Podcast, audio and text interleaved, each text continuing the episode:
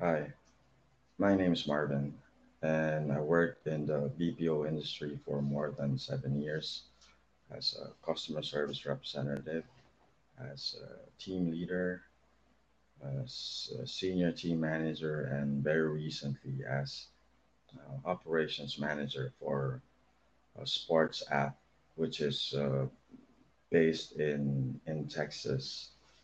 So I dealt with um, internal and external clients directly almost on a daily basis, and also uh, made reports or prepared reports regarding uh, trends and tips in performance and conceptualization and implementation of action plans in order to ensure improvement of the program.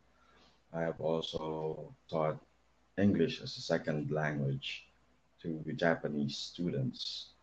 And as far as I can remember, the, the highlight of it was I was able to help one of my students pass the screening process for Brown University because he was um, applying for a master's degree.